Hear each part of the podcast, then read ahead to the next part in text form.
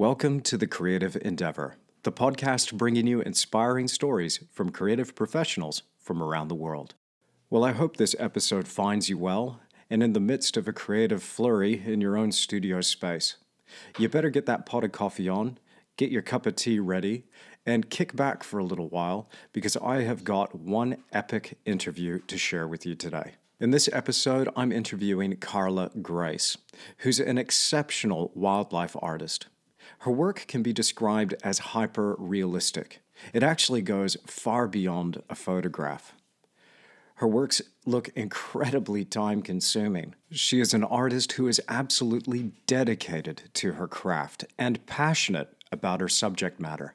I've had the pleasure of seeing many of her paintings on her Instagram feed, and this is where I initially connected with Carla. I reached out to Carla because I could tell that she had a real fantastic knack for the business side of art, and I wanted to hear more about her secrets and her strategies for success. She's amassed quite a following on Instagram with over 50,000 followers. Carla is an example of a young artist on top of her game and really going forward in leaps and bounds. We dove deep into the business side of her art practice, and also we talked shop with some technical aspects as well. On top of this, I wanted to hear more about Carla's personal story and how she ended up in the position where she is today. This is going to be one of those interviews that I go back and listen to again and again. There are so many nuggets, so many strategies in this interview that you can take away and act upon. It was a real treat to interview Carla. Now, in this episode, there's a couple of references to some visuals. And remember, you can find the video version of this podcast on my YouTube channel. To find my channel, just search Andrew Tischler. I really hope you enjoy this episode without further ado, this is The Creative Endeavor.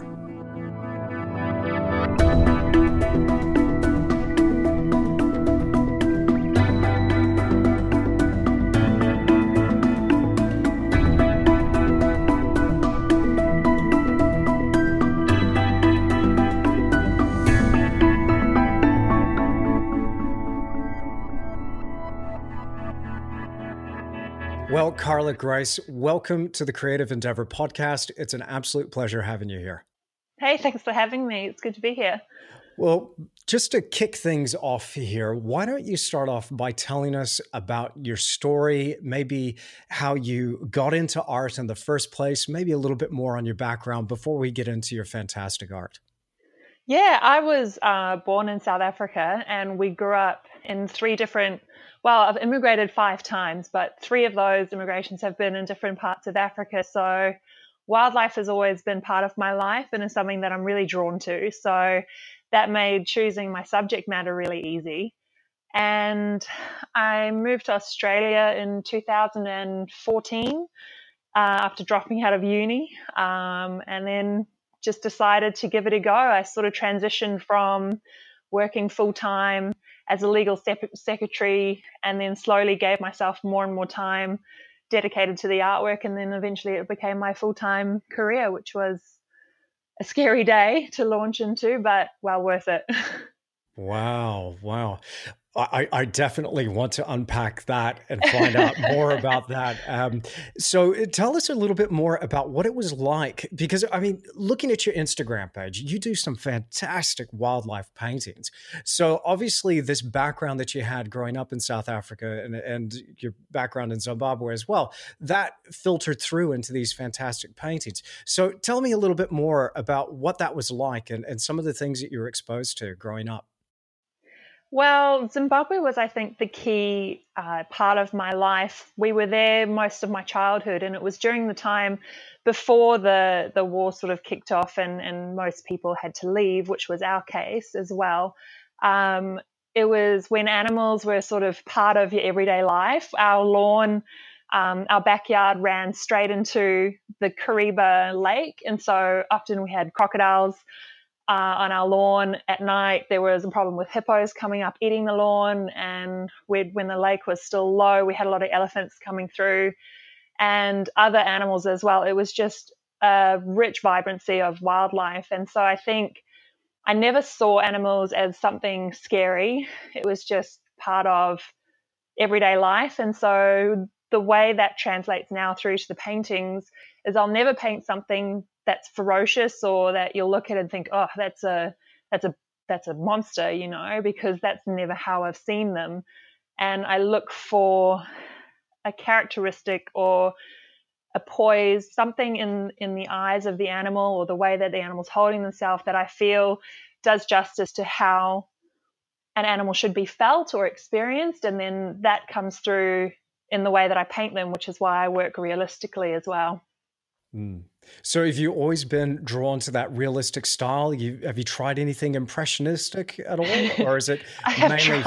tried. Right. and I'm terrible at it. I'm so bad. I think it's just a personality thing comes down to just wanting to be in control and doing everything so precisely and uh, disciplined that I just have to get it real. It needs to look like you can touch it. Yeah, like there's something behind there. I suppose it's almost a homage to the to the animal itself in a way. You want to do that as much justice as possible, and almost yeah, yeah make it make it leap off the canvas. I, I, really feel that when I look at your work. You know, sometimes it, it's nice to see when a painting goes beyond a photograph, and and I I think your work does that in in many cases. And, and, just in honor of the wolf painting behind you, uh, I'd like you and everybody else watching this on YouTube to notice I'm wearing my lone wolf cap. So check that out. Eh? How about that? Perfect.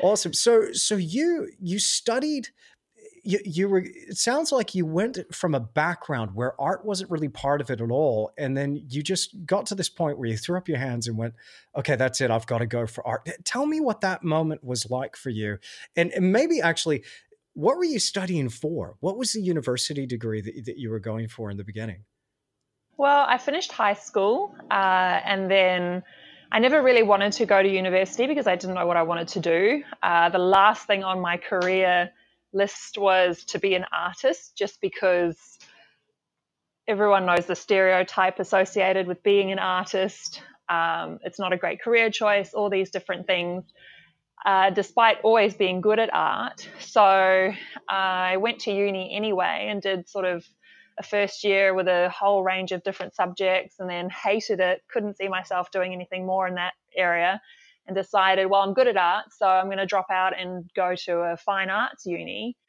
Uh, went there and hated it.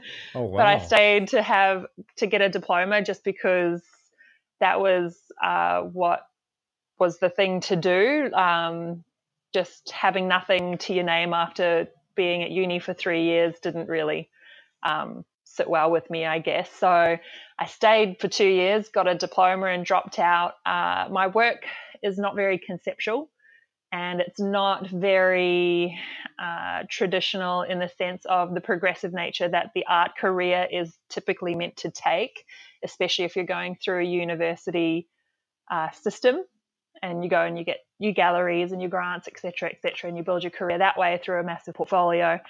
That sort of didn't work for me, and I had a lot of conflict with the tutors. So two years, um, I dropped out and moved to Australia. So. Wow. So you were doing your university uh, diploma outside of Australia? In New Zealand, yeah. In New yeah. Zealand, okay. Well, look, yeah. we won't we won't mention the name of the institution, but um, yeah. I I can definitely relate to that experience one hundred percent.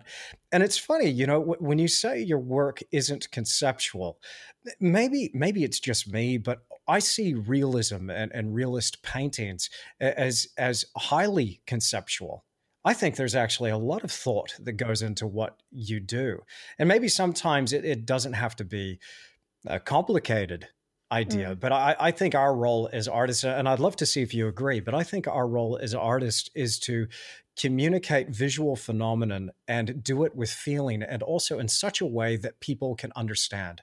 Um, I think it's a great failing of many tertiary institutions that they, they turn out art and artists that the public can't get behind and they can't understand. And therefore, I think it's failed as art.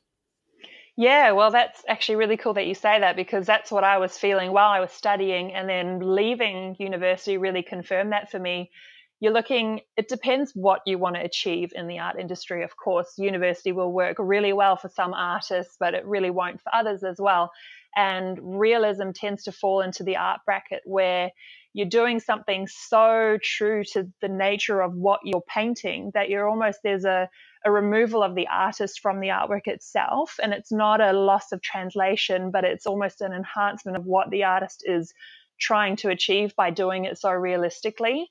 Um, so there's a lot of depth and theory behind that as well, which comes across first and foremost as a visual concept, which you then unpack. Whereas I found at university, they didn't want the visual aspect of it as much as they wanted the conceptual aspect of it. So wow. I struggled to justify that because I was like, well, if people don't like what they're looking at, they're not going to want to unpack it. So mm. uh, it just didn't gel with how I saw art as being no, uh, a good aspect avenue for me to take. I totally get it. Can you can you remember? Can you give me an example of one of the criticisms or a critique that you heard? Maybe some phrase that that one of the lecturers oh. threw your way, and you're like, "Oh, I'm taking that one." Uh, I think it was just their rejection of the visual aspect of what I do. I was always wanting to make something look impressive. Yeah. And then the concept would support that. And sure. they were always just like, well, why are you doing that? And I was like, well, why can't I do that? And then it was always, well, don't backchat me. And I was like, well, oh, wow. I can't win because it's just uh, not me. So, yeah. I hear you. But I mean, isn't it great when you finally hit your stride and you find the thing that is yeah. you and then it just starts flowing? That's what I get. Absolutely. I, I remember the the university days uh, that I had um, in in Perth, Western Australia, quite well. As much as I've tried to forget them, but um, I I had one lecturer who kept saying to me, and, and again, exactly the same thing, because I I came up wanting to paint landscapes, so and realistic landscapes, and I was into impressionism and the Heidelberg School, and and and these big grand Australian scenes with gum trees and cows and all that mm. sort of thing. And um, I remember one of these lecturers said to me, said, Andrew, this is all well and good, but what's in it for the viewer? What's in it for the viewer? And, and I, this is one of those questions that sounds very clever, but it's impossible to answer. It's yeah. but and and it, because I just think it's so stupid because it, what's in it for the viewer exa- is exactly what the viewer brings to it, and clearly yes, she brought exactly. nothing to to the artwork. But it took me a while. I mean, I, I don't know about you, but it, it took me some time to to get over that because suddenly coming out of the art school, again, I'm not sure if you can relate to this, but coming coming straight out of the art school, I felt like, okay, maybe I'm not an artist. I have no idea where mm. I fit. Yeah, in in the art school, the institute sense of the word artist, it has that um, stereotype attached to it as well, where you're waiting on grants and funds and things. And I just thought I'm not that kind of person. And it also came down. Um, there's this there's a massive pressure to win awards, enter competition, and get awards behind your name. Then you'll be a recognizable artist, and then people will take you seriously. Galleries will take note, etc., etc. Um, and my artwork doesn't win awards in in that sense. It's that doesn't make me less of an artist. Um, and I think getting confident behind calling myself an artist after dropping out of high of uni and you know essentially failing at being your typical artist. Uh, it took a while, uh, and my husband, I think he was the main catalyst for giving me the confidence to say to people, "I'm an artist." I'm yeah. good at it. That's fantastic. like, that's yeah. what I do full time. And then people like I don't know if it's the culture of Australia, but they sort of glaze over when when I first say, "Oh, I'm an artist." Then you sort of see them retract in their brain, being like, "How do I get out of this conversation?" you're you're, a, you're what I would call a glitch in the matrix. you, you you run foul of their uh, you know you, you it, it it flies in the face of their programming you know? Yeah it's yeah. that that's that's how i see it but um for the some people are cool some people are like oh yeah and then they want to they want to ask you all about it. Now yeah. did you did you did you go for awards um like out out out of your diploma? Did you did you try and enter some of these? Yeah i've entered a few competitions gotten through as a finalist for many of them. I won a minor award for painting uh, I think it was two years ago. Uh, I've been a finalist in the David Shepherd Wildlife Artist of the Year award. Congratulations! Uh, thank you. Yeah. Uh, but I sort of that was during a time where I was really motivated to enter competitions and uh, build my resume according to what I would like uh, established artists like art industries to take note of. Uh, and I've sort of moved past that now because of social media and how accessible I become to everyone. Uh, it sort of has become a little bit more of a background focus for me. I'm not as determined to enter and win competitions because a lot of my artwork got damaged uh, mishandled by the galleries that were presenting them, all those sorts of things. So when it comes to weighing up the pros and cons of doing the competitions, um, not just that, that, but the financial aspect of it, because you're posting artwork international and you're paying duties and shipping and framing, and it just eventually you got to weigh up why am I doing this, uh, and then just set your mind for it and go. Mm. Mm. Yeah. Not, not to mention the emotional toll that it takes. Yeah. Well. You know, despite all the, all the technical things that you have to run around to to achieve. Yeah. The emotional toll that it takes. I I've found that with with awards as well. I I've entered a few, but I vowed um, years ago to to never do that again. And I just I've only ever won one award which was the Alina Brady Art Award from my high school, Applecross, Applecross awesome. Senior High School, uh, which was an award that was given to me by the other students.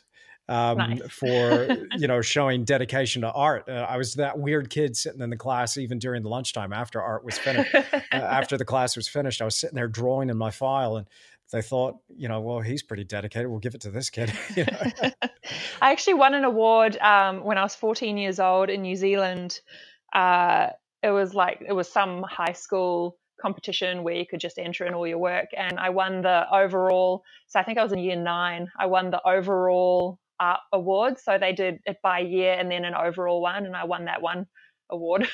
Fantastic so that i think was the first one that i won. Excellent. So how many uh, jumping around a little bit here carla but but how long were you in new zealand for? Um five six years. Wow and where were you based? Uh, Tauranga in the Bay of Plenty. Oh, beautiful. Did you get a chance to see this beautiful country, travel around? Most of it, uh, mostly the North Island. I found that when you're actually living in a place, you don't tend to do the touristy things. Uh, so even like Zimbabwe, and then so we fled Zim to New Zealand, uh, stayed till I was 14, and then we moved to Zambia, uh, where I stayed till I was about 19, and then back to New Zealand to Auckland to study for a little bit, and then I decided to move to Australia because why not? why not? wow, you you certainly have uh, you know a really diverse, fantastic past. It sounds like what an adventure. Um, you you mentioned something there uh, just a little while ago about um, the David Shepherd Art Award. And um, David Shepherd's a hero of mine. I mean, and, and I'm I'm big at, into wildlife art. I mean, I've got my father's sculptures behind me. He's a wildlife artist, and um, I, I just love David Shepherd's work. So, have you have you got any any art heroes or influences that you can share with us?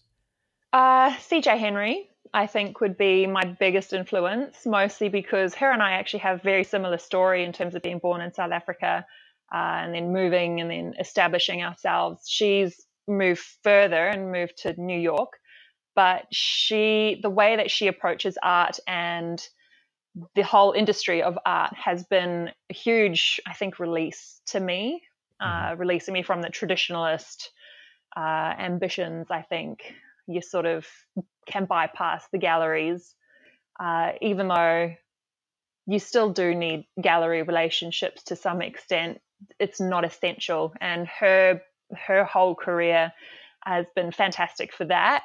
Uh, Coco Chanel, I know she's not an artist, but uh, the way she also approached the challenges that she faced. Uh, I've got many business inspirations. It's not just artists, I think. Um, your artwork was actually when I first moved, because I first moved to Perth when I moved to Australia, and I went to the Applecross Gallery, and one of your portraits of an Indigenous elderly man was hanging in the Applecross Gallery, and they, the gallery owners, they were just glowing over this portrait. And I remembered your name, and that was, I think, 2012. Wow! Wow! Okay, um, yeah, long time ago. Yeah, uh, okay. I I went there just for a short a short visit. Uh, had a little exhibit, mm. and 2012. Yeah, I think that, that a long time ago uh, and then finished well dropped out of uni in between then and 2014 so yeah so i've known your name for a while too yeah that that um that chap's name was uh, colin dixon and he's uh, he's a guest on the podcast as well uh, his awesome. episode is um i think by the time this goes out i would have already released that one um so yeah, no, fantastic people. And and when it comes to galleries, that was my most positive experience was with that gallery in Applecross. Uh, for the most part, uh, I've just got a long string of horror stories when it comes to working yes. with galleries. but let's let's dive into that in a way because I, I find find what you what you're saying there is, is quite interesting because isn't it interesting what, what's happening now with today's world with social media with the internet that the power has really been put in our hands and we're now able to reach our market our clients our buyers directly. And now the galleries are nearly obsolete. Now i know a few of them out there would be grumpy that i'd be saying that but how, how do you find that whole relationship? Um hmm. it's a very tiring relationship uh, that i'm finding at the moment. It's almost i think i don't know i attributed it to the whole starving artist thing where artists tend to be quite needy i think and galleries i mean the history of galleries is that they're providing a service for artists to get their work out and then they create this big portfolio and then an artist becomes noticeable through a gallery through the prestige of the gallery. So uh, the galleries have seen me as i guess i need them rather than it's actually them needing me and the way that I can market myself on social media would benefit them. Uh, and it's sort of, if you flip it around and look at it from a business perspective, the artist is actually the one paying the gallery for their services, whereas the galleries treat it like the galleries are paying the artist. Uh, so there's a very a strained, I think, relationship at the moment, especially because artists are being so self self marketed, self promoted through social media that galleries are sort of needing to step up the game. And I've, I've struggled to find galleries that can do what I can't uh, through social media, especially yeah it's it's so interesting isn't it i mean we we go to these these establishments with our with our hat in hands almost begging for yeah. you know it feels like like applying for a job but what you're saying is true yeah. and i've always felt that that you know what uh, you work for me. and, exactly. and, and, consequently, I didn't get into many galleries with that attitude. Um, you know, I had, I did yeah. have some positive experiences, but I, I did have some very negative ones too. But I find that the that paradigm, that that business model is still clinging on, and that's something that I get asked a heck of a lot through you know social media, by email. I've people asking me all the time, Andrew, how do I get into galleries? I'm like, why do you want to get into galleries? And and uh, you know now we have this fantastic example in you, and and maybe we don't need them at all. Maybe we can actually make this work as a business because I mean, look, let's face it. On top of you know, yeah, they might promote you, they might market your work and all of that, but they're taking a massive chunk of, of your income. And if you do have a little bit of business savvy, you can keep that money and reinvest it into your business and maybe even delegate that to somebody else, not a gallery. Mm. Yeah. So I've sort of now taken a, a look at the whole gallery uh, service as a way of delegating. So I have two pieces in a gallery in Singapore which is unfortunately becoming one of those negative experiences because they're just not uh, worth their cut at the moment and they're asking for 50%. Whoa. So I said to them, You've got to be able to do what I can't. So you've got to be able to reach a market that I can't. You've got to be able to promote it to people at a price bracket that I can't. And you've got to be able to deliver a service to those people as well as to me that is worth that percentage. And they convinced me that they were you know able to do that And the past few months, it just hasn't, wouldn't mm. even be comfortable paying them 30%, which wow. is your usual. But I've found that online galleries, so if a gallery has a big online presence, uh, has their gallery set up online so people can access them from any corner of the world, that's an awesome gallery. Like Bluethumb is a really good example of that. It's mm-hmm. an Australian based online art gallery. Oh, wow. I've had a lot of exposure through Bluethumb. Uh, they take, I think it's 30% as well. So your standard wow. gallery cut. Very reasonable. Uh, yeah, yeah, really reasonable. And they take care of the logistics of the shipping. You just got to package it and then have it ready for a guy, guy to pick up. So there are some galleries that are really stepping up to it and they don't actually have a physical gallery space. Mm-hmm. So needing the bricks and mortar of a gallery space isn't really an essential element that we're looking for anymore. It's, it's become a lot more open. Isn't it amazing how much the world is changing now through the internet? I mean, it almost yeah. seems cliche to say now, but I still marvel at the fact that that you know just just how quickly things have gone, and and now that the paradigm shifted, it just feels like galleries have been caught on the back foot, and they're just trying to keep up now. So it's wonderful to hear if somebody is going to embrace that tech technology, represent artists in a really good way, yeah. and then promote that and push it out there. Let's let's back up a little bit. Let's say there's somebody listening to this podcast and they they go, okay, look, all this stuff about galleries, all that said, okay, that's all well and good, but I still feel I really want to go for a for a gallery. I'm gonna go get my work into a gallery. What would be your best advice eh, to to getting somebody just in the door? How would they make that approach? I find that when the artist approaches the gallery, the gallery is automatically got the upper hand when it comes to how they treat the artist. So I've I've tried that and I've noticed the difference between how galleries treat me. If I go into a gallery and I say, "Hey, I'm Carla Grace. I would like to seek representation through you. What what is involved?" Then they're all like, "Oh, you first have to provide me with your portfolio, and then we will consider your work and you know rank it with the rest. Have I seen your work before?" Like it starts to get very um, you know. snooty. Yeah, very snooty. Um, whereas I've found that the galleries that have approached me online, so through my marketing, through the social media presence that have approached me and said, hey, we love your work. We would love for you to consider um, hanging, you know, an artwork with us. Then I can say, okay, what can you do for me? Uh, how can we work together that we can both benefit and that you know, we're both going to be well off together on this relationship and you establish a relationship with them based on a more confident approach, I guess, rather than a please, sir, can yeah. you help me? Yeah.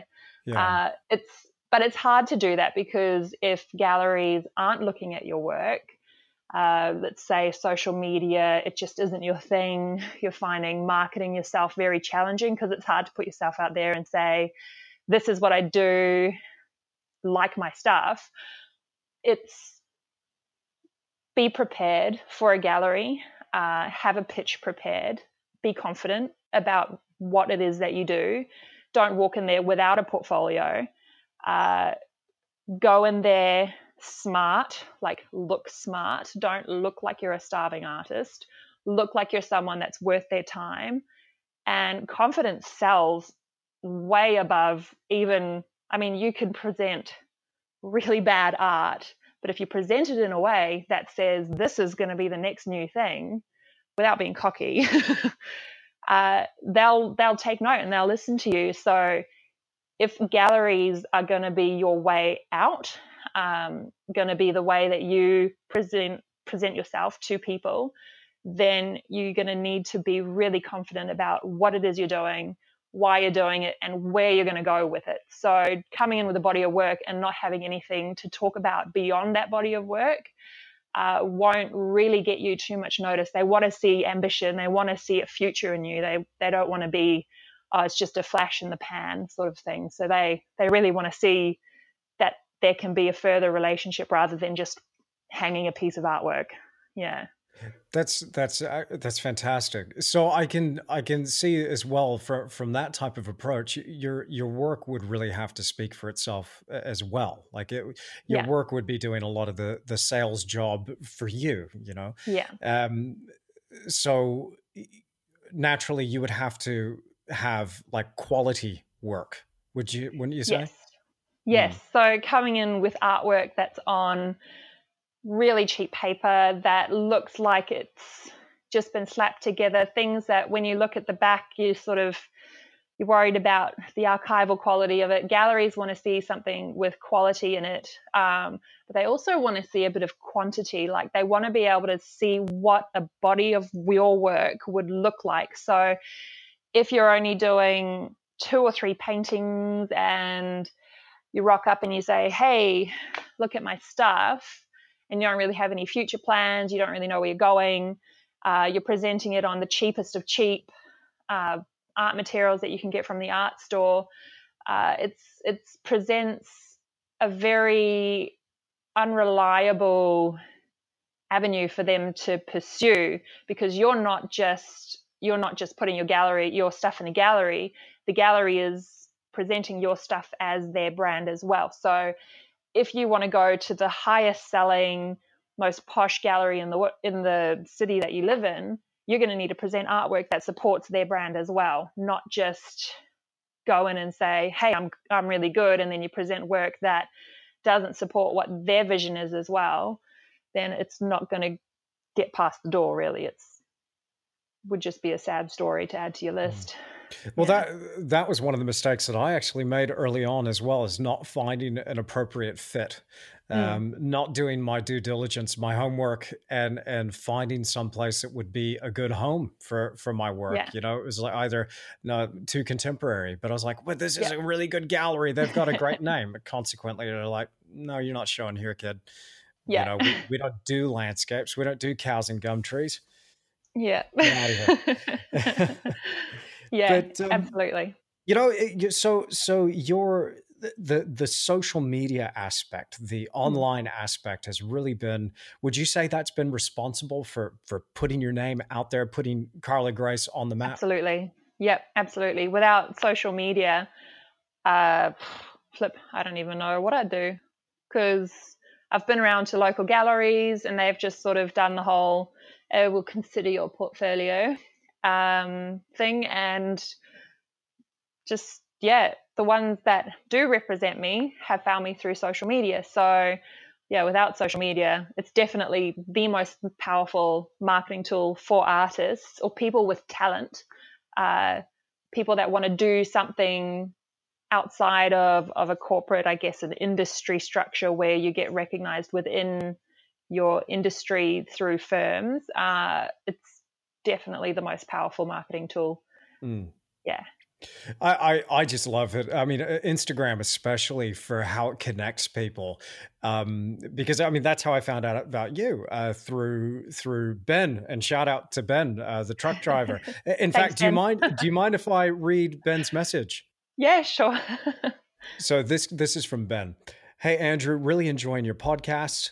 Um, actually, enjoy everything you put out. So cheers, Ben you didn't have to say that.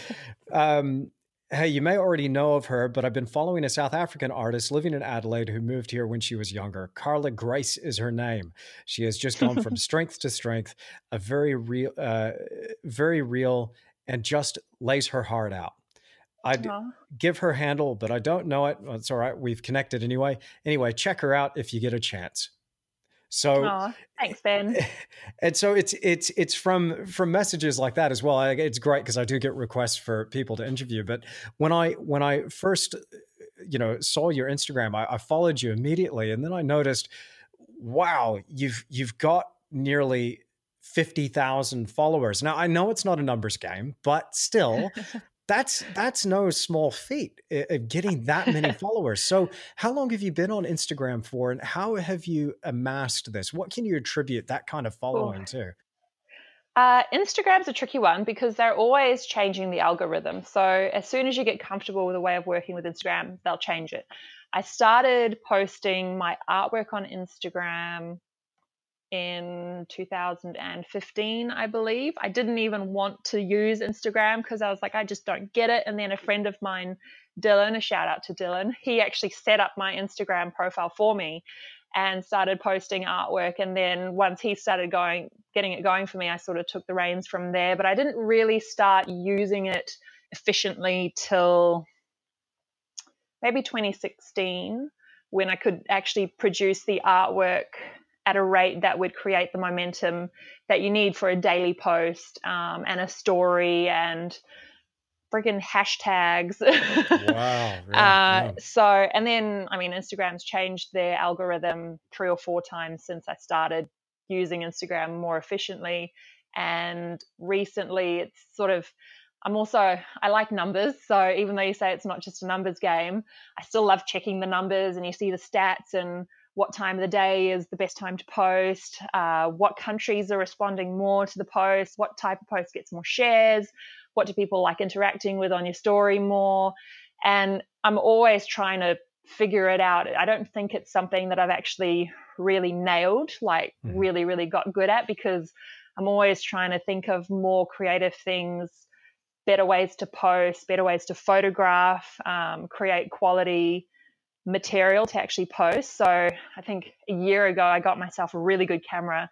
I got myself some softbox lighting. Um, I don't know if you can see, but there's a white wall there yep. in a room that is otherwise very brown, mm-hmm. just to create a light surface to actually create the videos from. Otherwise, uh, you sort of lose the contrast. So, creating an wow. environment that supports good content has mm. been become more of a a focus for it's not just creating the artwork. I think that's actually just the first step. Mm-hmm. It's once you've created the artwork, you've then got to take it and present it to the world and then you got to sell it and then how do you sell it? So mm. it's yeah, it's it's become I call it a game, but I know some people get offended when they when oh, it's not a game being an artist. Well, you sort of you're oh you're playing. lighten up, people. Yeah, lighten up. it's it's playing, but it's at the same time it's it's a business as well. It's and uh, I offended a few people a while ago uh, with a post that I where I spoke about what I do in the light of it being a business, mm-hmm. and quite a few people got offended by that, mm-hmm. saying, mm-hmm. uh, "You're an artist, you know, it shouldn't be all about the money." And I was like, "Well, it's it's not all about the money, but at the same time, if I can't fund what I do, then I won't be able to do what I do. So, yeah, you got to figure out the best way to sell your work in a way that is profitable. Yeah, so it's yeah. a business. Absolutely. So, it's yeah. it is it is the hardest thing to balance I've found. Yeah. Is dealing with the economic aspect yet at the same time maintaining your personal integrity, your authenticity. And you know, social media seems to be one of these things that personally pulls me out of myself, where now I'm considering things that are external and no longer really focusing within. And so constantly it's a it's a habit I, I, am getting into now of just checking back in. So I almost find that I'm going through daily rituals. Um, I, I don't post every day, you know, on Instagram. I, I've had a lot of trouble um, just keeping up with social media. So I'll post now and again just to make sure people know I haven't died. But uh, but I'll, I'll, I'll throw something up there maybe every week or every other week or something yep. like that. But you're you're posting nearly nearly daily, which is pretty mm. impressive. Um, and so it's no wonder you've got that many people. But I I, I get that. Um, it, it's it's so interesting because when you're focused on those external factors, be it recognition through social media, be it money, and and now suddenly you're you're not focusing on the art. I I, I get that. I think it was Alan Watts talking about this, and he was talking in regards to to dancing or dancers, where the the art is making it look like it is effortless and it's like a play and it's free flowing yet there's this amazing thought process going on behind it and it's about balancing those two things it is almost an impossible task mm. it is it's so challenging i always at the start i think when I was so insecure about being an artist and, you know, doing what I do, I was trying to do artwork that I thought other people would want to see. Wow. And that was the worst thing that I could have done mm. uh, for myself. I, I would burn out regularly. I would just be un inspiration is a very dangerous thing to talk about because it's it's not the drive. So inspiration is is the creativity behind the ideas, but then it's just bloody hard work to actually make the artwork. Um, so I, I had no inspiration, like at all, for ideas to get the process going, to finish artwork. And then my husband said to me, just make art, just paint things that you like, that you yeah. want to paint. And then that is where that realness and the authenticity behind the artwork. And then now when I do a post, I can talk about it from the heart because it's come from me mm-hmm. and it's it's part of who I am is that painting that I've made. It's come from a history of working towards finally getting that piece out there. So every post that I make, I'm able to uh, put a bit of myself in there uh, without it being, I guess, too much information. yeah. um, but it's, yeah, creating artwork for other people, uh, you'll always lose yourself in that. And if you're doing Instagram, doing social media marketing, if you're doing it for things that don't resonate with you, you will lose yourself in it completely. Mm. Yeah, no, absolutely. You know, authenticity is one of my mm. favorite words. And again, something that I struggled with in the beginning was, mm. and and this was a byproduct of, of art school, funnily enough, um, where everybody was chasing around trying to find what was original yeah. and consequently not focusing on what actually matters to them. And yeah. so that's how you end up with all these weird and wonderful things that no one likes, not even the artist that created them. and meanwhile, everybody's ignoring their, their dreams and what uh, truly drives them. So I get that so much. yeah. When I when I suddenly focused on going, okay, I'm going to paint exactly what I want to paint. That's mm. when my career just took off to a, to yep. another dimension. And Absolutely. now I can truly say that I paint what I want even Good. when I'm doing a commission for somebody.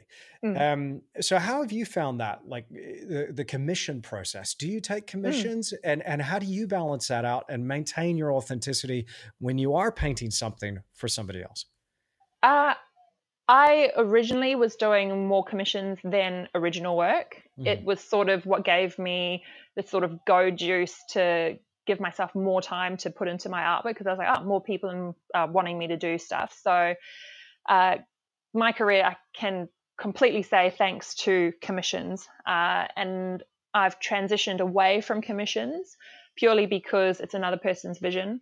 When someone commissions a painting, they own the copyrights, so they have that main hold on the artwork. Whereas when you create an original, it's completely 100% you. Uh, so I do take commissions very rarely. I've been doing this one behind me, um, and I've got another one on the go on that side, and I just finished one. I'm doing commissions at the moment because life stages, I'm expecting my first child in September, and I just finished my first um, like big scale solo exhibit in July. So I was doing original work all the way up till the exhibit and had put a few commissions on hold to do between the end of July and when the baby's due, mostly because I am just exhausted all the time. Uh, it's been the worst pregnancy. And so I've struggled to have those original thoughts and those original concepts. So doing commissions for me has sort of given me a little bit more space to sure. um, to just focus on painting, getting the job done, getting it done really well, and then it's also a guaranteed sale at the end of the day. So there's no financial pressure, knowing that I'll be having a baby soon, which will take a bit of time away from my studio. yeah, no, for sure, for sure. Well. I, I do look forward to to knowing what that's like to to welcome a little one into the world. So congratulations on that. Thank um, you. But as soon as we're talking about it, I, I do want to mention um, a, a, post that you made on your Instagram um, uh, a little while ago, and and I loved this when I saw this come up because I was just like, "Wow, you go, girl!" Um, uh, do you mind if I share it? Yeah, that's fine. Um, so so here's the post, and you've said here, and it's got uh, two pictures of, of your fabulous paintings, and then and then you just basically looking in a very candid way to the camera if you plan on having children anytime soon, we won't sign you on. Quotes uh, said by a gallery in Sydney after I got married. And here's another quote Now that you're going to be a mum, your career should now come forth as a priority. End quote. Said by a famous fine art photographer to me who has his own children, but he never sees them. And my response to these people middle finger emoji. to me, this talks about, you know, finding your own way of approaching your art, finding that thing that works for you, not allowing these outside influences to put this under, you know, stress and pressure on you. So how do you find this? How do you find your balance now that you're about to, you know, welcome a little one into the world? How are you going to continue with your art and, and, and make this work from here on out? Uh, the most honest answer is I don't know. uh, I think finding, talking about your priorities and things, I think if, if I were to try and genuinely prioritize my life, I would always be fighting a losing battle. Uh, it's I think it's, it really does come down to balancing, uh, finding a balance between being a mum, being a wife, you know, being a friend, being a daughter, being, you know, a cousin. You've got so many things going on in your life and you got to balance it all. It's it's not a matter of priority. If if I were to prioritize, I would say my marriage would be my number one priority. Uh, because without my husband, I I lose the most fundamental support structure that I have in my life. And so anything other than my marriage is just going to be a balancing act. Uh, so that might upset a few people saying, no, your kids should be the most important thing. Uh, that's almost a topic for another day, though. Uh, it's mm-hmm. going to be, without my career, I think I wouldn't be half the person that I would be able to be for my kids. Mm-hmm. And my kids wouldn't be able to see me achieving the best possible result out of my life and being the best version that I can be of myself. And so they wouldn't have that role model as well in their life. So there's there are so many ways to look at it and, and juggle the different elements that make up your life, whether it's your kids, your family, your career.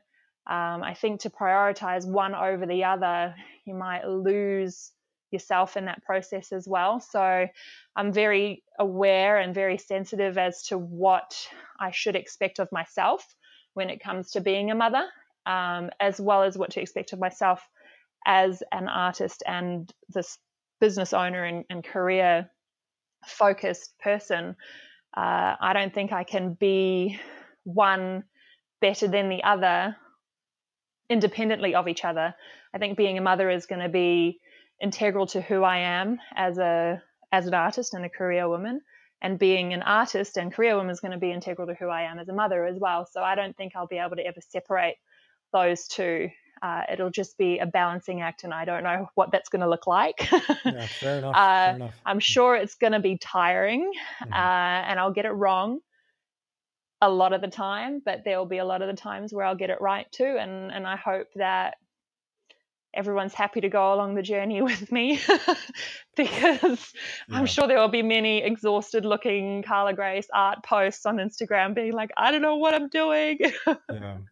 But so, how, how how is it though? I mean that, that people. I mean, so there we had an example of of, of a gallery, you know, and oh, then yeah. and then a photographer giving you this, you know, this ration that you you didn't deserve, and your reaction is almost like, well, watch me, you know, I'll find my yeah. way, I'll do my thing. it's all background noise at the end of the day. Yeah. Uh, what other people have to say about my life, uh, it's there's got to be a disconnect between how seriously you take other people's opinions when they don't know who you are. They don't know what you actually do, what you stand for, what your private life looks like. Uh, the only person, the only, I have a handful of people who I genuinely care about what they think. And if they see an imbalance happening in my life, then I will take what they say seriously. But otherwise, if you let everyone tell you how to live your life and do what you got to do, um, like, oh, maybe I should have priorities and I'm a terrible person if my kids aren't first on my priority list and, you know, how am I going to live with myself or people are no longer going to take me seriously because I'm a mum. Uh, and I mean, the art industry as a whole, historically, artists were always men and collectors were always men. And so the whole shift in the modern art era has been creating an avenue for women to be successful as well. I mean, there's still a huge gap in there. I mean, male artists earn typically 47% more than female artists in the same industry. Wow. And it's it's the gap is sort of starting to close, but you I that was something I struggled with actually at the start was do I present myself as a female or do I create a gender neutral account on online and I decided whatever, I'll just carry on and see what happens. Um, wow.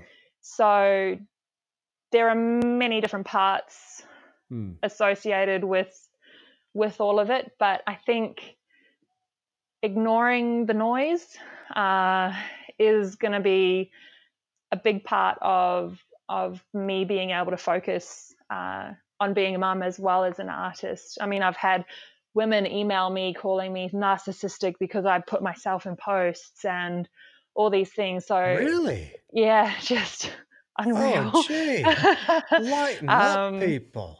Yeah, so there's a lot of if you if you took everything so seriously, I mean, people are going through their own journey as well, sure. which influences the way that they will receive what I post, uh, hmm. and they react based on on their experiences. So I can never really take anything people say personally because I don't know what where they're coming from either. For, from here, let's let's track back a little bit, if you don't mind. Um, that moment when you were holding your your your job, your regular paycheck and your income, and you're like, nope, that's it. I'm going to cut and run. I'm going into full time art. Can can you talk to me about that moment? What you were feeling? what that was like for you. T- take us back to that time. I moved to Cairns from Perth with, uh, at the time, he was just my partner. And I went into doing more commission based work uh, two days a week. And I worked three days a week as a receptionist at a, a career apprenticeship firm place. And it got to a point where I I had the support from my husband, now husband, then partner, where he he said to me, just do it. Because I said to him, I feel like I can do this full time. I think it will be successful. I think I'll be able to charge what I need to to be able to do that. And he said to me, just do it. If you want to do it, give it a go. So I did. And it took three months for me to make my first sale.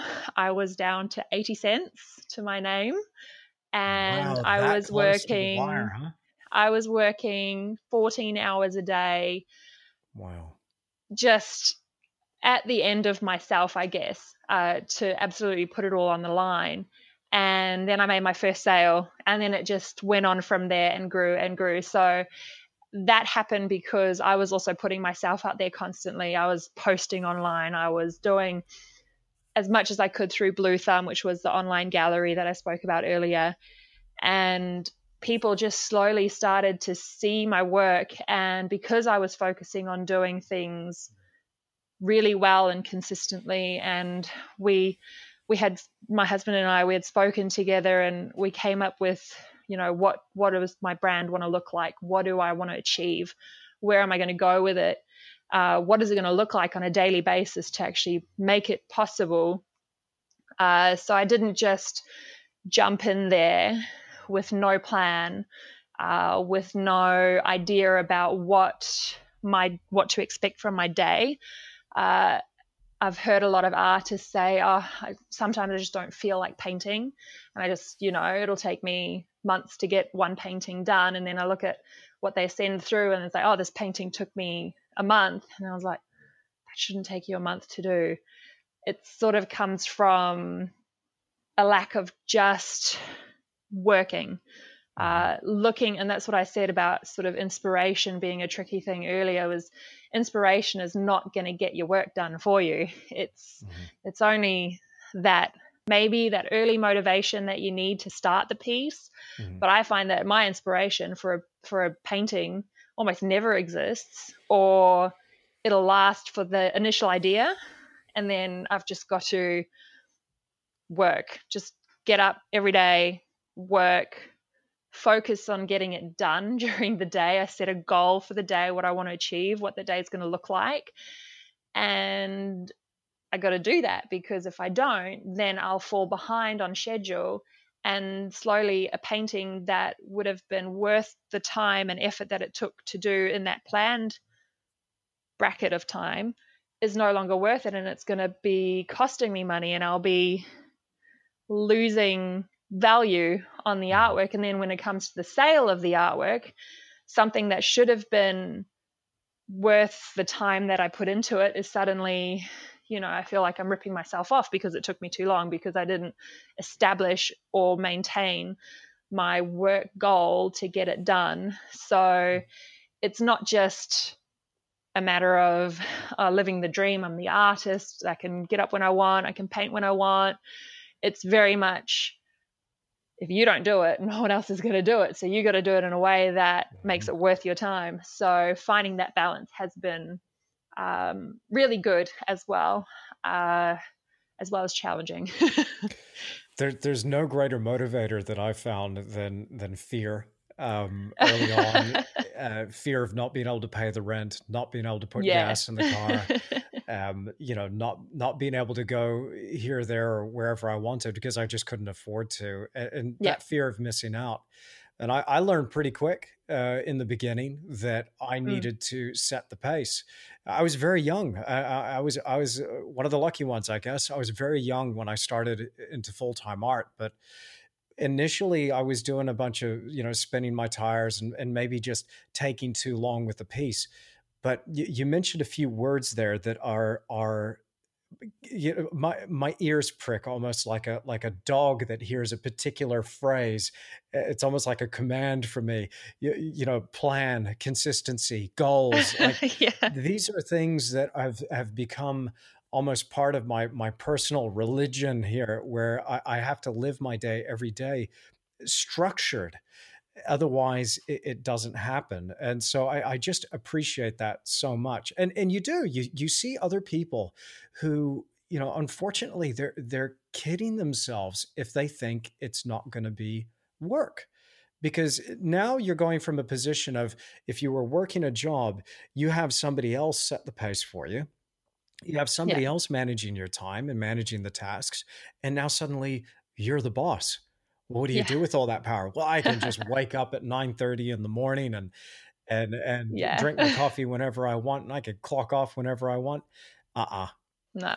You, you, it's going to be very short lived, and you'd be going yeah. back begging for the same job you just left. So I, I, I, I, I appreciate what you're saying so much. So you, you have a schedule and a routine. I know that routine is about to change. It's about to be a wholesale change in your life. But let's uh, just say, you know, the the the, the baby aside, um, yep. let's say that that you were, you know, just going to be working your usual routine. Can you mm-hmm. walk us through what that daily routine looks like? Yeah. So I would get up every day at let's say six thirty and start painting at seven o'clock in the morning. Uh, this would be, you know, before showering or anything. I'd have coffee, breakfast, sit down, and start. Well, not necessarily painting. I'd usually do admin first thing in the morning, mostly because I'm not a morning person and I take forever to come alive. And so I would spend an hour and a half doing admin in the morning, and then I would do 30 minutes exercise.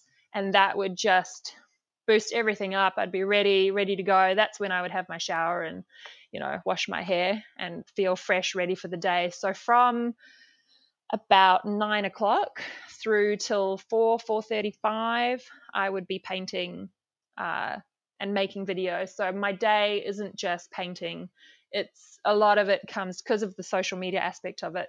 I would break up my painting time with videoing uh, and creating this dynamic flow between the two that actually created um, a bit of space to to step away from the painting and look at it and reassess it and then keep going. So my typical day would be 10 hours on average, uh, Monday to Friday, sometimes Saturdays and Sundays, depending on how far behind I fall or uh, if things prop up in the week that just I can't help. Uh, I would always compensate for that by working a few hours either in the evening or in the weekend. Just whatever happened, happened. And so it would typically every day that's how it would look and i'd try and do some stretching throughout the day as well because otherwise you just get a little bit too all stiff and cramped yeah. from being in the same position for hours absolutely absolutely yeah so uh, I think for me, the most important thing is balancing an exercise and healthy work life with uh, with a work routine. So not just eating chocolate and drinking Coke to keep the energy levels up, actually having a structured diet as well as exercise and work routine has been key like massive. Oh man, it's been massive for me too. Uh, yeah. I, have I've done a total change in my diet and lifestyle, and uh, kicked just about every addictive substance out, which was so boring. Yeah. So awful for the first few months. I did. I had no idea how I'd give up coffee. That was a big one. Um, so now eh, I still need to have that taste. It's still a psychological addiction, but now yeah. I'm having decaf coffee, and I, I, I give myself one coffee a day, so that's that's all right. but um, wow. So so goals, I can tell, are, are very important for you as well. And so, can you give me an example of of how you go about setting a goal? Maybe an example of of one of your goals that that you're happy to share with us. So, a lot of the way that I work is just based on my personality, what works well for me. So, I need to stress that what works for me is not going to work for everyone else, but you can take parts of many different business structures. So I've looked at how CJ Hendry works, how all these other artists, Joel Rea, heaps, heaps of awesome artists out there, how they work, taken bits and pieces that have resonated with me, and I've created my own structure, which I've played with and massaged and changed as time has gone on. So the goals that I have ended up setting have come in different stages. So I'll have a short term goal, which is three months. That would look like a a body of artwork that I can use to make up a show. Uh, I don't usually work on a body of like the same concept for an artwork longer than three months because I get bored of it. It's pretty simple. Uh, any longer than that, you're looking at something that will evolve over a year. So I'm looking at maybe adding elements to the painting that I wouldn't usually work in that I feel would make it a more valuable painting. So that I implement and bring into play over a longer period of time rather than just suddenly changing everything and everyone freaks out it's sort of got to happen a bit slower. And then I look at a long term goal. So I'm looking at a five year goal as well. So you've got your short term, medium, your long term goal. And that's where I want to see myself in five years' time compared to where I am now and what I have to do to get there. So, for example, I've been working on animal portraits for the past three years. And by the end of next year, I want to be making artwork that incorporates more than just animals. So there will be narrative, humor, other elements that bring in color. Just because there's nothing wrong with the animal portraits, I just need to move beyond that, grow and establish more than where I am now. So if I am exactly in the same spot that I have been, then there hasn't been any growth. Uh, and and that to me is a big part of my goals is seeing growth happen over the short term and then eventually the long term. So I keep track of it. I monitor it, I measure it, and I see how viable what was at the start of the five years, what my goal was then, how viable it really is the closer I get to that to that deadline and what I've done to make that happen. So uh, yeah, goals. I feel like if if I just had one goal that I worked towards, I'd get to that goal and then have nothing afterwards. It'd be like you get to the finish line, yay, okay, yeah. sort of yeah. like yeah, now what? yeah. So like I did a, a marathon in Perth, and all this training, all this hard work, and then you cross the finish line, and then you don't run again for another year, sort of a thing. So I don't want that to become my art career. I, I want it to be a progressive thing. Mm. Uh, so that's that's what structure I follow with the goals. Mm-hmm. So, uh, marathon? Sorry again, again. Uh, I, I don't. I, I run, but I, am not a marathon yet. Uh, that's interesting. How, how? What has that got to do with your art? Carla? Like, uh, how, how, does do, isn't this interesting? Because I, I personally, I'm being cheeky with that question, of course, but yeah. I personally uh, feel that physical exercise, and when it comes to having a goal, when it comes eh, when it's tied up with something physical, is an amazing, wonderful metaphor to then feed your creativity. So, Absolutely. Eh, have you found a cross fertilization there? Absolutely. Uh, it's well the discipline and the focus that you need to be able to train for something like a marathon every day, despite the weather, despite how you feel, is exactly the way that I look at how I work within what I do every day in the studio. I mean, mm-hmm. it's not running 15 kilometers a day, it's working 15 hours a day in a position that isn't always going to be comfortable and working towards a goal every single day despite how you feel about it. Uh, so I feel like there's there's a huge correlation between training physically for something because it's not just a physical thing. Um, I found that especially with the marathon and last year I, I did quite a few posts on it. I did Kilimanjaro with my husband and it becomes wow. no longer just a physical battle it's it's mental i mean it's all in your head how far you keep going how much you push yourself uh, and that does translate a lot through the painting. And I mean, it sounds romantic of painting every day, but it's really not. yeah. I mean, it's hard work when you don't feel like doing something that you have to do to get from point A to point B, whether it's a physical destination or it's a goal or it's a financial thing, to get from where you are to where you want to be is not going to be a walk in the park most of the time yeah. all the time. Uh, so there's a definite correlation between the discipline it takes to train for a marathon and the discipline it takes to grow your business, uh, whether it's as an artist or whatever it is that you do. Uh, it takes a lot of self sacrifice uh, and discipline. Yeah. You know, this is this is fantastic because I, as I'm listening to you, I, I'm hearing there there are so many things that I I I kind of I'm bouncing around in my head, going, "Oh wow, you know, I I, I kind of think like that too." You know, um, part of the reason why the physical exercise is so important for me and not not just physical exercise but it could even come down to you know feeding my mind nourishing my body with mm. the right food spending time with the people that really matter to me doing something that that interests me outside of that having some sort of spiritual connection as well Absolutely. i find that you know and, and I, I, learned this from uh, Dr. Demartini, who was my guest for episode three of the podcast. And Dr. Demartini talks about this in a way that human beings have uh, seven major areas in their life, and it's our job throughout throughout our lives to empower each one of those seven areas. I found that where most artists kind of ran into trouble through their careers is when they've got one of those things out of balance or they've completely neglected one of those items.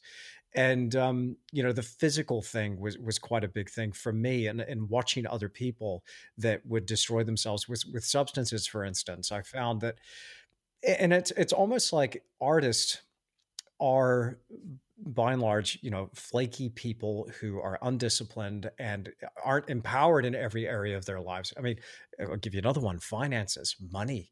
That's it. That's an area that a lot of artists struggle with, and it's it's quite a challenge to to shatter that myth um, in a way. So it, it's interesting hearing you talk about this. I, I, imagine that you you've got a very similar philosophy in, in trying to activate each one of these zones. Yes, absolutely. Uh, and the more I get involved in being an artist, the more I realize that the art itself doesn't create the entire career. It's actually mostly business uh, and assessing yourself and looking at it uh, from a business perspective as well as being an artist. So it's, yeah, absolutely 100%.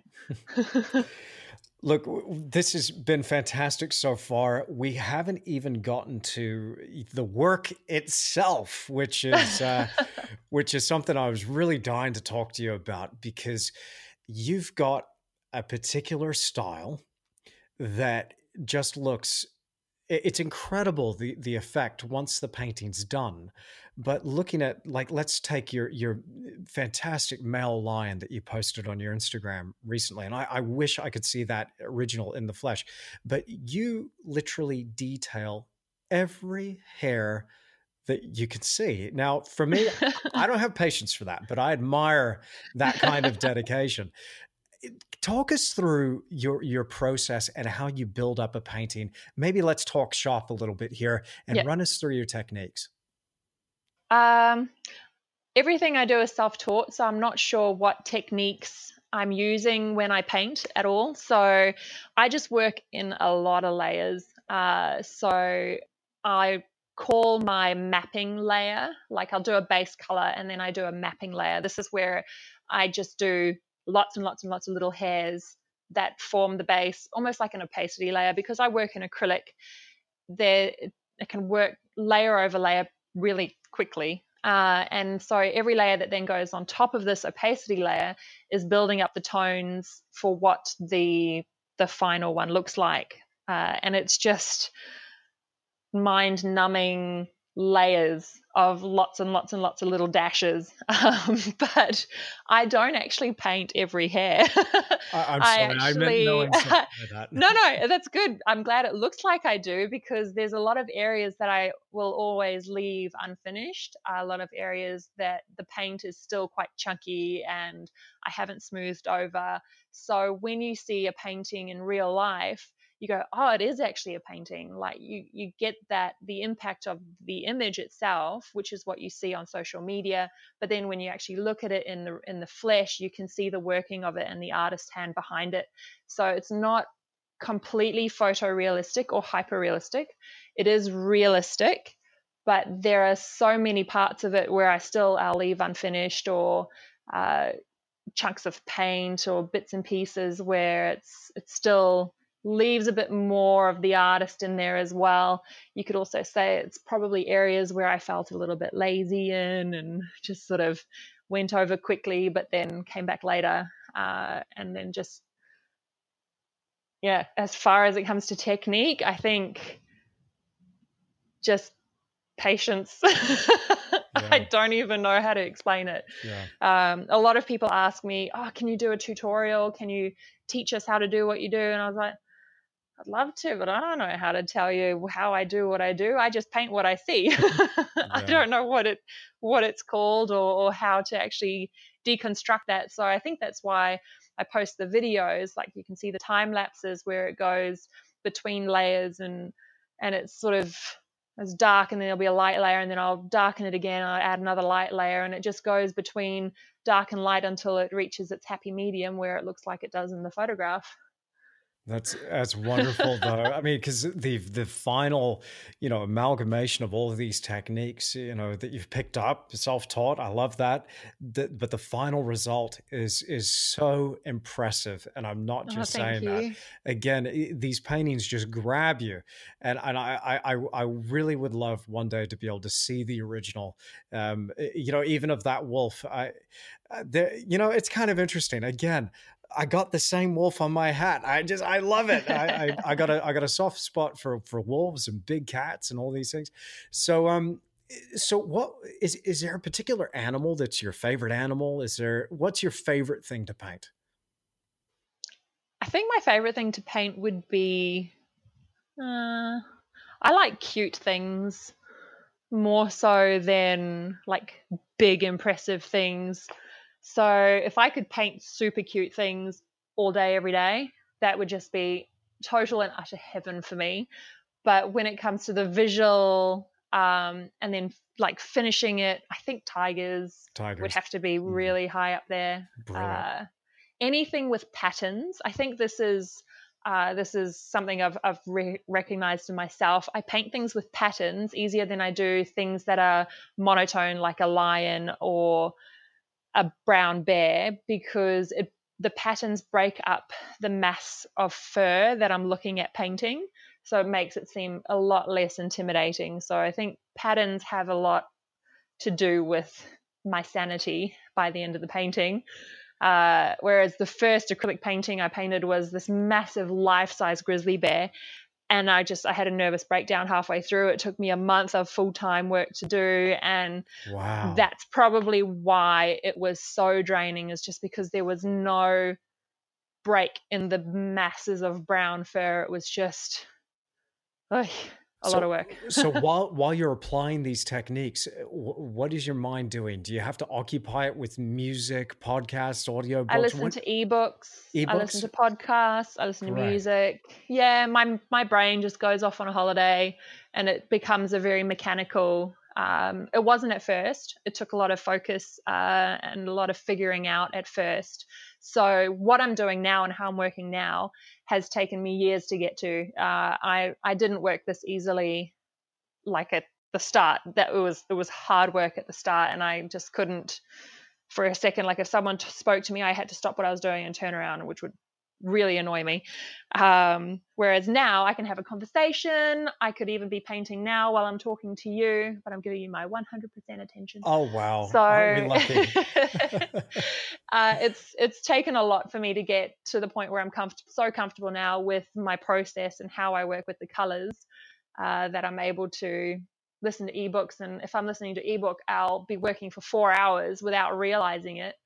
Uh, and then be like in pain with my shoulders being like that the whole time. like, why am I so sore? Oh, it's because I've been listening to an ebook you, painting. You, get the shoulder thing too. Yeah, I, I, I, lock up. I got one spot, and then you know when I'm when I get home in the evening, I, I have to get Rachel to get her knuckle and just jam it in there right there next to the shoulder yeah, blade. I use a foam know. roller and roll out my back.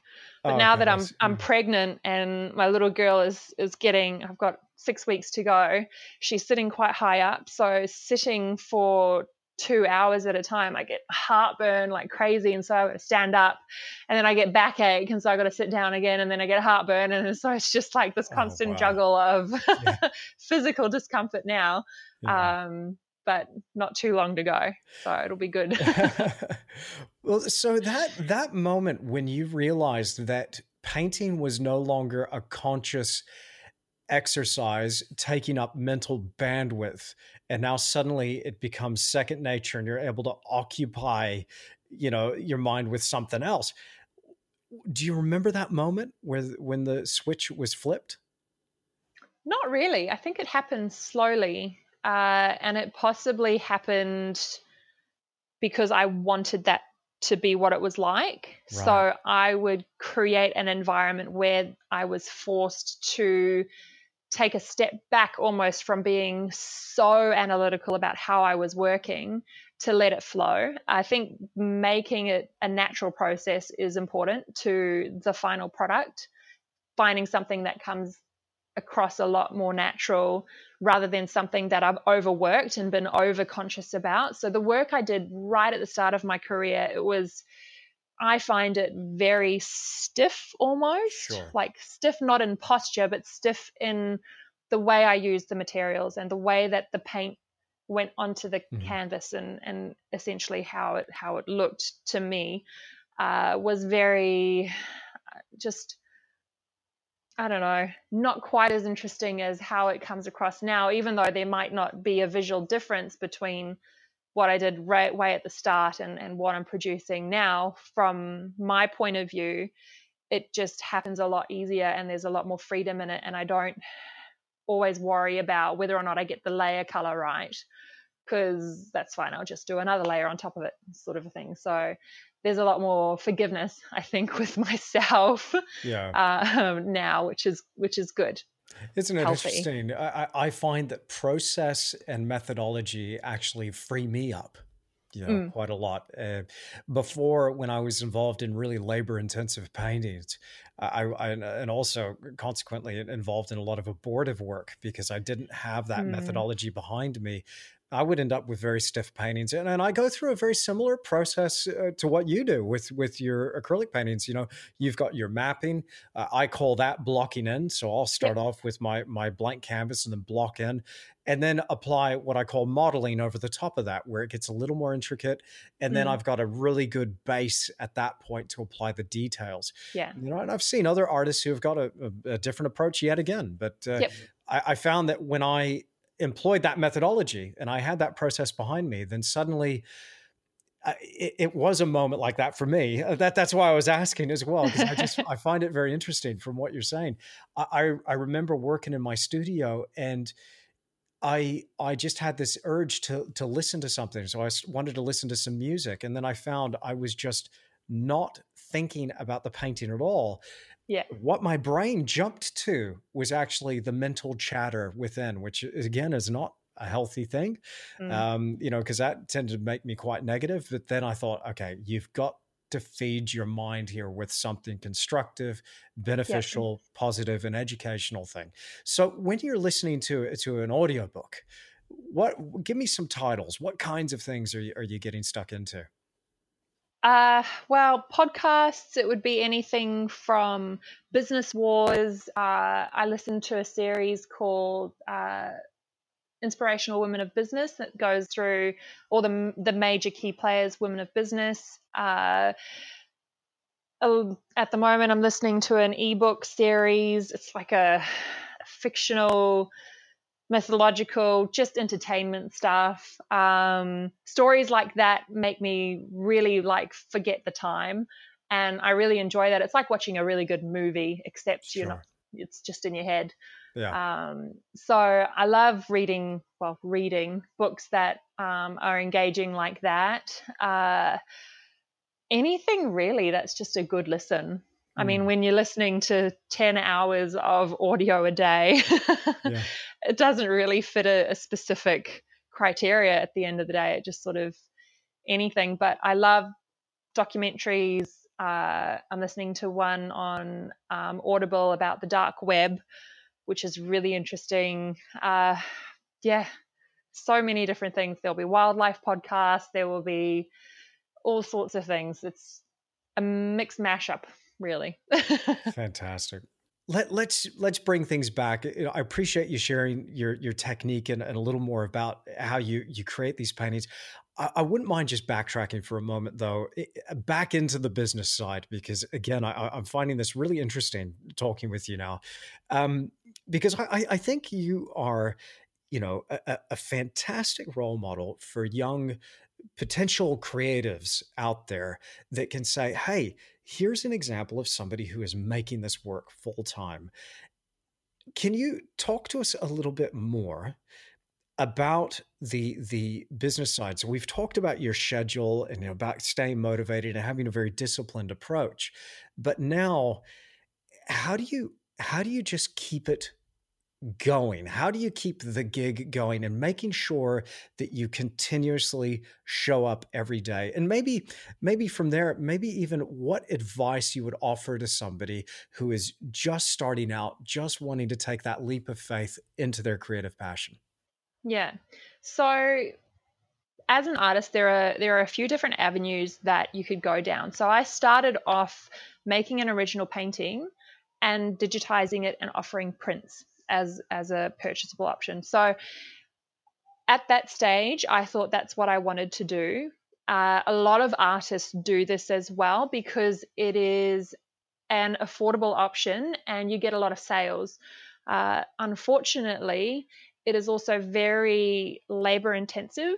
There's a lot of logistics, a lot of posting, uh, a lot of documenting, photographing, getting prints. So there's a lot of financial outlay as well as your time that takes away from creating the original artwork itself.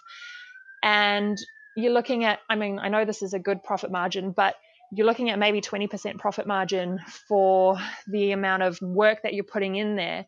And I was finding, because I was doing a few originals, trying to make prints, and I was also doing commissions, that my time was better spent making once off artwork for higher value rather than making prints and then essentially selling knockoffs of the original artwork that I was making. So my transition then became focused on creating value, adding value to my collector's experiences, to the artwork itself, to the experiences of people online. So I focused my time more intensively on my original artwork rather than.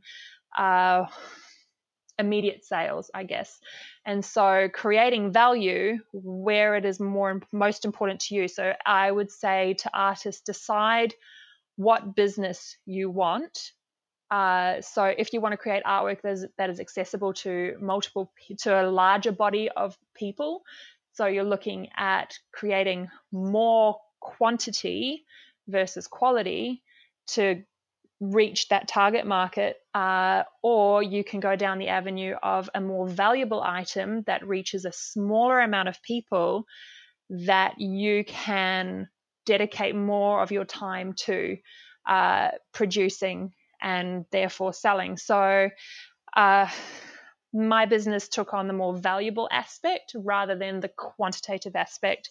So, I had to become very decisive about how I was going to do that and what that looked like. And I had no idea at the start how it was going to go. And sort of it's grown on its own now. And I predominantly now make original artwork, highly valuable original artwork that sells once off to people all over the world. And so the business side of that is constantly evolving, I think, especially where I'm going with my five year plan going forward. There's also different ways that you can go with prints. Uh, it all comes down to what you want to see uh, as your brand structure. So you can create an original work and still create a limited a range of prints. So we're talking a small number of prints released that uh, are a higher value. So it it's sort of it's hard to sort of give people advice for a business structure that has got so many different variables because i mean you can print merchandise you can put your artwork on t-shirts on mugs on everything really so it comes down to what artwork you're making so what the visual quality is uh, I think along the more traditional lines, so the still life, landscape, wildlife artwork, portraiture, things like that. If you're going along the more traditional side, you've got to consider what your audience is going to be looking for if you're wanting to give them something more valuable, how are they going to see the value? Where are you going to attach the value to? If you want to create something that is a little bit more playful, something that people aren't exactly going to look at from a traditional point of view, but maybe more uh, an interior designer's point of view. So, like a big painting, bright and colorful, really playful, uh, it's possibly not too serious that you can you can go down more the prints merchandise side a lot easier uh, because people aren't going to be expecting those pieces to be at a higher value bill so you you got to really assess what artwork you're making uh, what it looks like from a third person perspective. So I'll get a lot of people that send me photographs of their their artwork that they do and they say, how do I charge lots of money for this? And wow, what a question! You can't just you yeah. can't. It's there's so many different things attached to value. So when you're adding value to a painting, it's not just the painting itself; it's what you're creating around it. So everything that comes down to my videos, the way that I present the artwork, I frame them, I ship them. Everything comes with an authenticity package as well. Uh, all the sales are done directly through me and it's a very personal very involved experience. So the collector is not just uh, clicking adding to cart and then entering their shipping details. I want to know what they're expecting you know is the frame going to work for their their space? Is the artwork going to work for their space? What are they wanting from from this collaboration? Is it an investment piece or you know are they just in love with it because I do a reevaluation of the value of my artwork um, starting end of this year, I'll be evaluating the artwork that I sold three, four years ago and re sending the authenticity packages so that they have an update market value. So the artwork that people bought three, four years ago is now worth three times the price. So wow. they if they were insuring their artwork, they would be insuring it for a lower value for what they would be worth now. So it's also there's there's a lot of different layers to sort of how I handle my collectors and look after their investment as well as pursuing the next sale. So I get a lot of my motivation from my collectors. They are awesome people to work with because I'm able to do one on one with them. And being able to send them a new authenticity certificate saying, hey, your artwork's actually worth a $1,000 more. If you were to lose it in a fire and want me to do it again, I would actually be asking for this much for it, whereas you paid this much. So there's they can see the growth and I create lots of charts and it's all very involved where that's, I can track the process. That's um, incredible. Um, See, I, I, I also think in those terms, but I haven't carried it to the degree that you you do. That's that's absolutely amazing. Isn't it interesting as well that that your your buyers and your clients they actually want to know that what they have is valuable. I find that you know when it comes to pricing our work and putting a monetary value, we sell ourselves short all the time. All the time. Yeah. And I, I found that that's actually cost me a lot of sales as well by making things too cheap. I, I even I, I had uh, people want to know that this was going to be an expensive exercise. And it took me ages to, to get my head around that because I, I, realized later that it was it was what this person could say it was worth at the barbecue. They, they were like, "Hey, you see yeah. that? Guess what I paid for that?" You know? it wasn't about exactly. getting the deal. Yeah, and no, but but I, I love that as a, as a even as a strategy for getting back in touch with your your collectors and letting them know, hey. And it's not that they, I, am sure, um, because I, I can see this with your work. It's not that they're primarily concerned with the investment value. They bought that painting because they loved yep, it.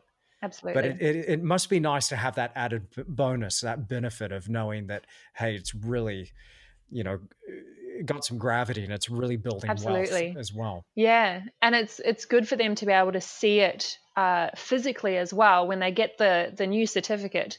I haven't sent any new ones out because it's obviously hasn't been happening for so long. I'm only now reassessing the ones that I did three four years ago to resend the value out now, and then it'll be yearly from that. So everything that's four years in the past will have a substantial value added certificate attached to it, which I'll send through.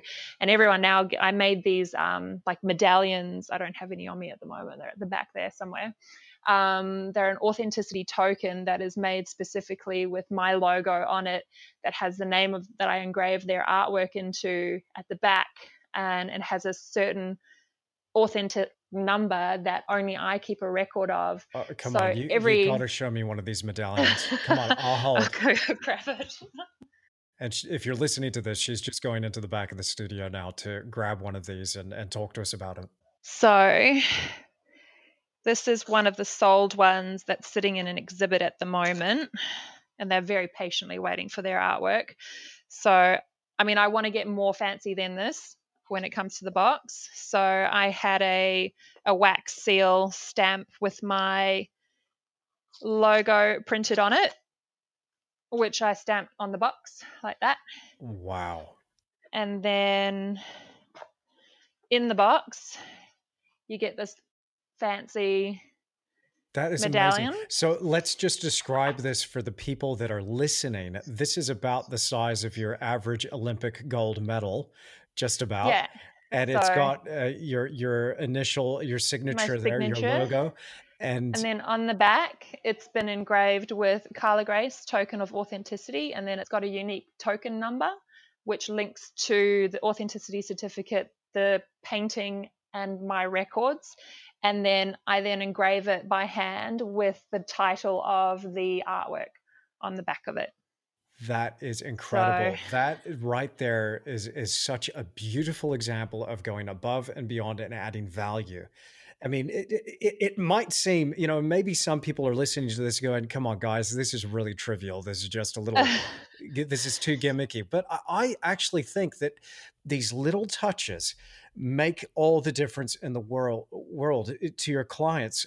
I, I also think I heard something recently in an audiobook and it dawned on me that that eh, this was what I'd been doing and and also this is what my father when when he was training me in the beginning and, and my my agent and dear friend colin dixon they they were trying to get this through to me but when i heard it in this audiobook it i don't know why it's been years later well over a decade something went click. It's like you're not in the selling business you're in the reselling business. And i feel that all of these touches are like what you're doing here. This makes them want to come back and reinvest yeah. in you yeah. and, and reinvest in their future by owning another original. How have you found in terms of selling that your repeat business, do you, do you find that's true for you as well? That repeat business is actually uh, makes up a significant portion of your of your absolutely. Um, I get collectors coming back all the time for another piece. Uh, I guess they just like me as well because they invite me over for dinner. If I'm going to the city that they live in, they always want to come and connect with me.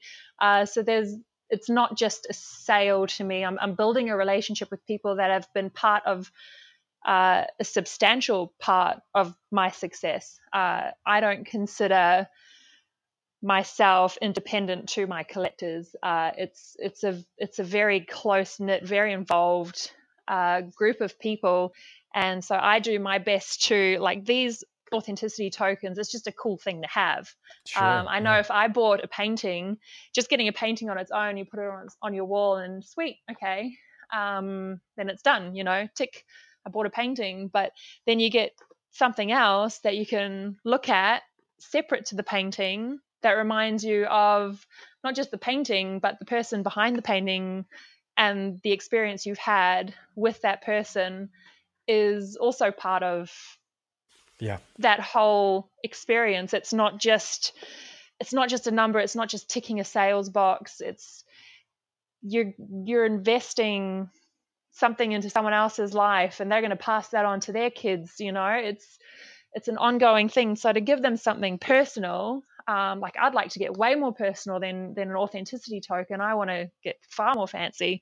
Um, And I've seen other artists they they they get um, like fountain pens made um, with engravings on it with the title with their logo. They get cool brushes made like this being a medallion it's just it's a trivial thing um, it can be anything um, but sure. when you personalize it to the person that's investing in your career and your life and your brand uh, it's just a little bit extra just a nice little touch mm. and i mean we want to go even further and you know send them my favorite bottle of wine like hope you enjoy this bottle of wine. You know, it's my favorite one, made me think of this.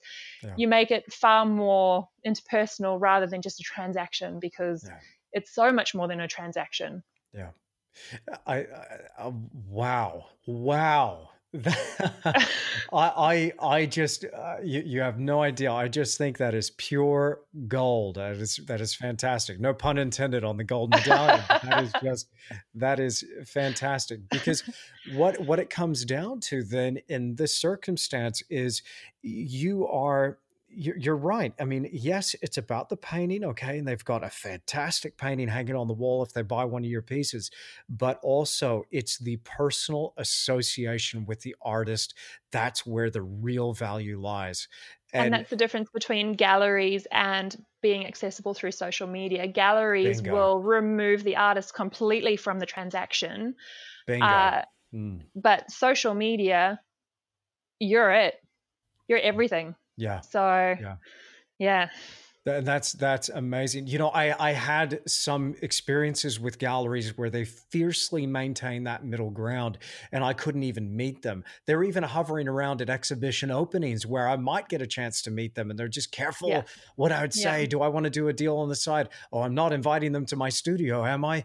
And I'm mm. thinking, you know what? I, I this this is what I want to do. I want to personally interact with the people that make my life possible. I have a genuine love in my heart for them because they allow me to continue to live. And you owe dream. it to them almost yeah. as well. Yeah. Like you, for an artist to think of themselves uh, like as as superior to their collectors because their their artwork is highly valuable and collectible, and these people are spending their money on them.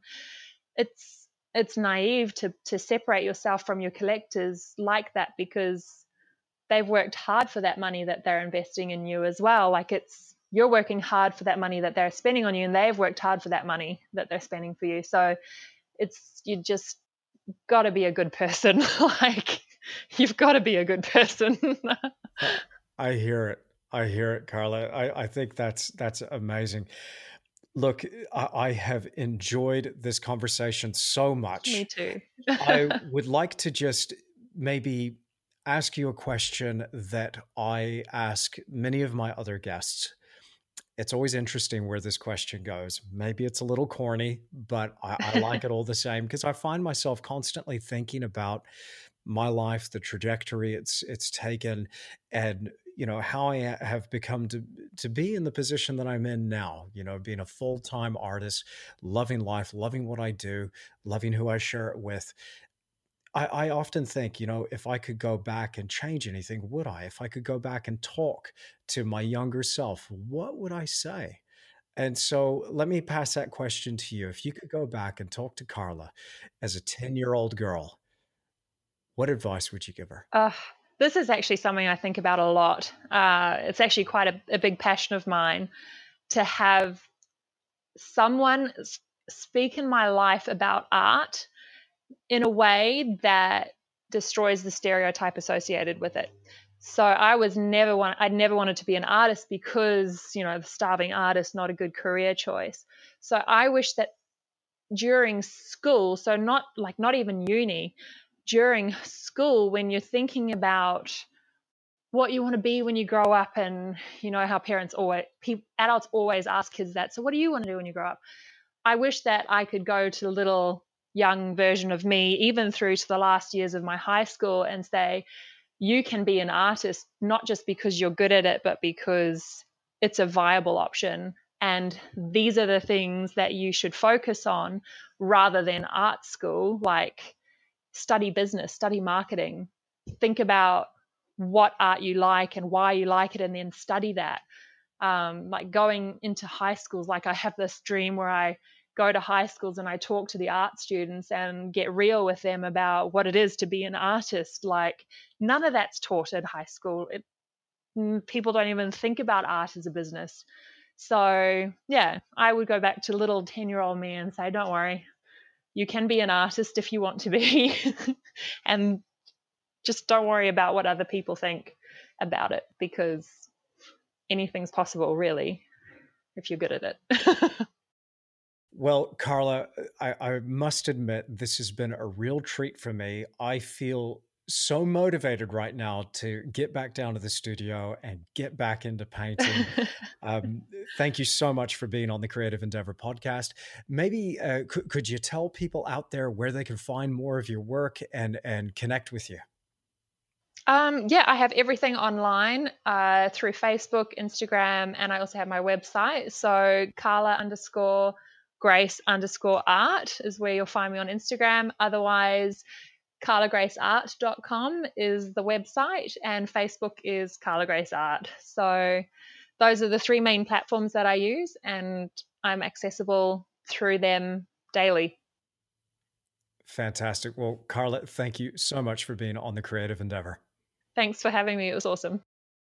Well, I hope you've enjoyed this episode of the Creative Endeavor podcast, and a huge thank you to Carla Grace for joining me. That was an epic interview. She gave me so much food for thought, and I hope that you found a few little tips in here and a few nuggets of wisdom to take away and maybe something to put to action. I really appreciate her being so open with me as well and sharing a bit more about her past and the thought process and some of those technical aspects behind her work. Now, if you want to see her paintings again, make sure you check her out on Instagram at Carla underscore Grace underscore art and her website www.carlagraceart.com. Now, if you enjoyed this episode of The Creative Endeavor, then why don't you take a minute and leave this a rating or a review on whatever podcast platform you're listening on? I would really appreciate it. It helps the podcast get a little more discoverable and pushes it to the top of that list a little bit and helps other people find these inspiring stories from creative professionals from around the world. Now, of course, you can find out more about me on my website at www.andrewtischler.com. I'm also on social media. All the links are there on the website. And if you haven't already, make sure you take the time to check out my YouTube channel. Just search my name on YouTube. But most important, make sure you're subscribed through my website at andrewtischler.com.